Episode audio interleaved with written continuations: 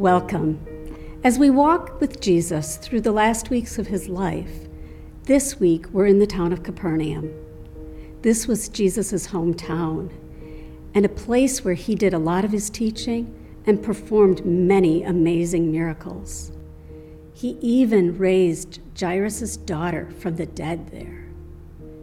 What might we guess about the people of Capernaum, knowing that they had a front row seat to the amazing things Jesus was saying and the miraculous things he was doing?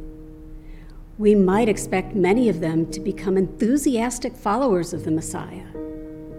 After all, don't we sometimes think, wow, I just wish, wish Jesus could be right here in the room with me? That would take care of my doubt. That would help me understand who he really is. Not so fast, says Matthew. In chapter 11, verse 12, he says, And you, Capernaum, will you be lifted up to the heavens? No, you will go down to Hades.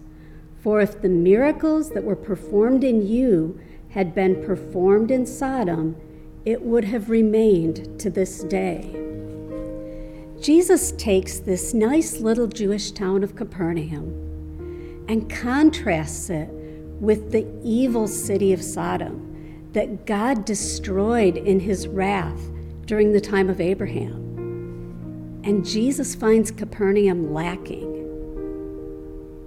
We don't know, the Bible doesn't tell us what it was that caused the members of Capernaum, the people who lived there, to reject Jesus. Maybe they were bound by rules and tradition. Maybe they were distracted by their everyday lives. Maybe they heard Jesus teaching that you had to become poor in spirit, like a little child in humility and trust. And they said, mm, Not for me. Maybe they just got used to having Jesus around and they forgot the wonder of the kingdom of heaven that he taught, this amazing, new, beautiful, countercultural thing he was bringing into existence.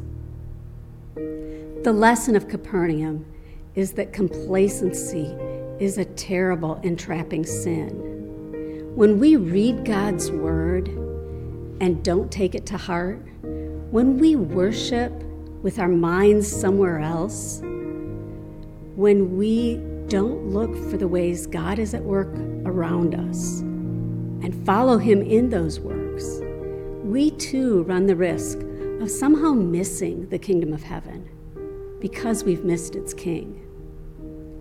But Jesus, He keeps going back to Capernaum. He keeps blessing them, He keeps teaching them, He keeps demonstrating for them the loving heart of His Father that wants none of them to perish. So, this Lent, let's reject our own complacency and receive from Jesus the loving embrace he wants to offer.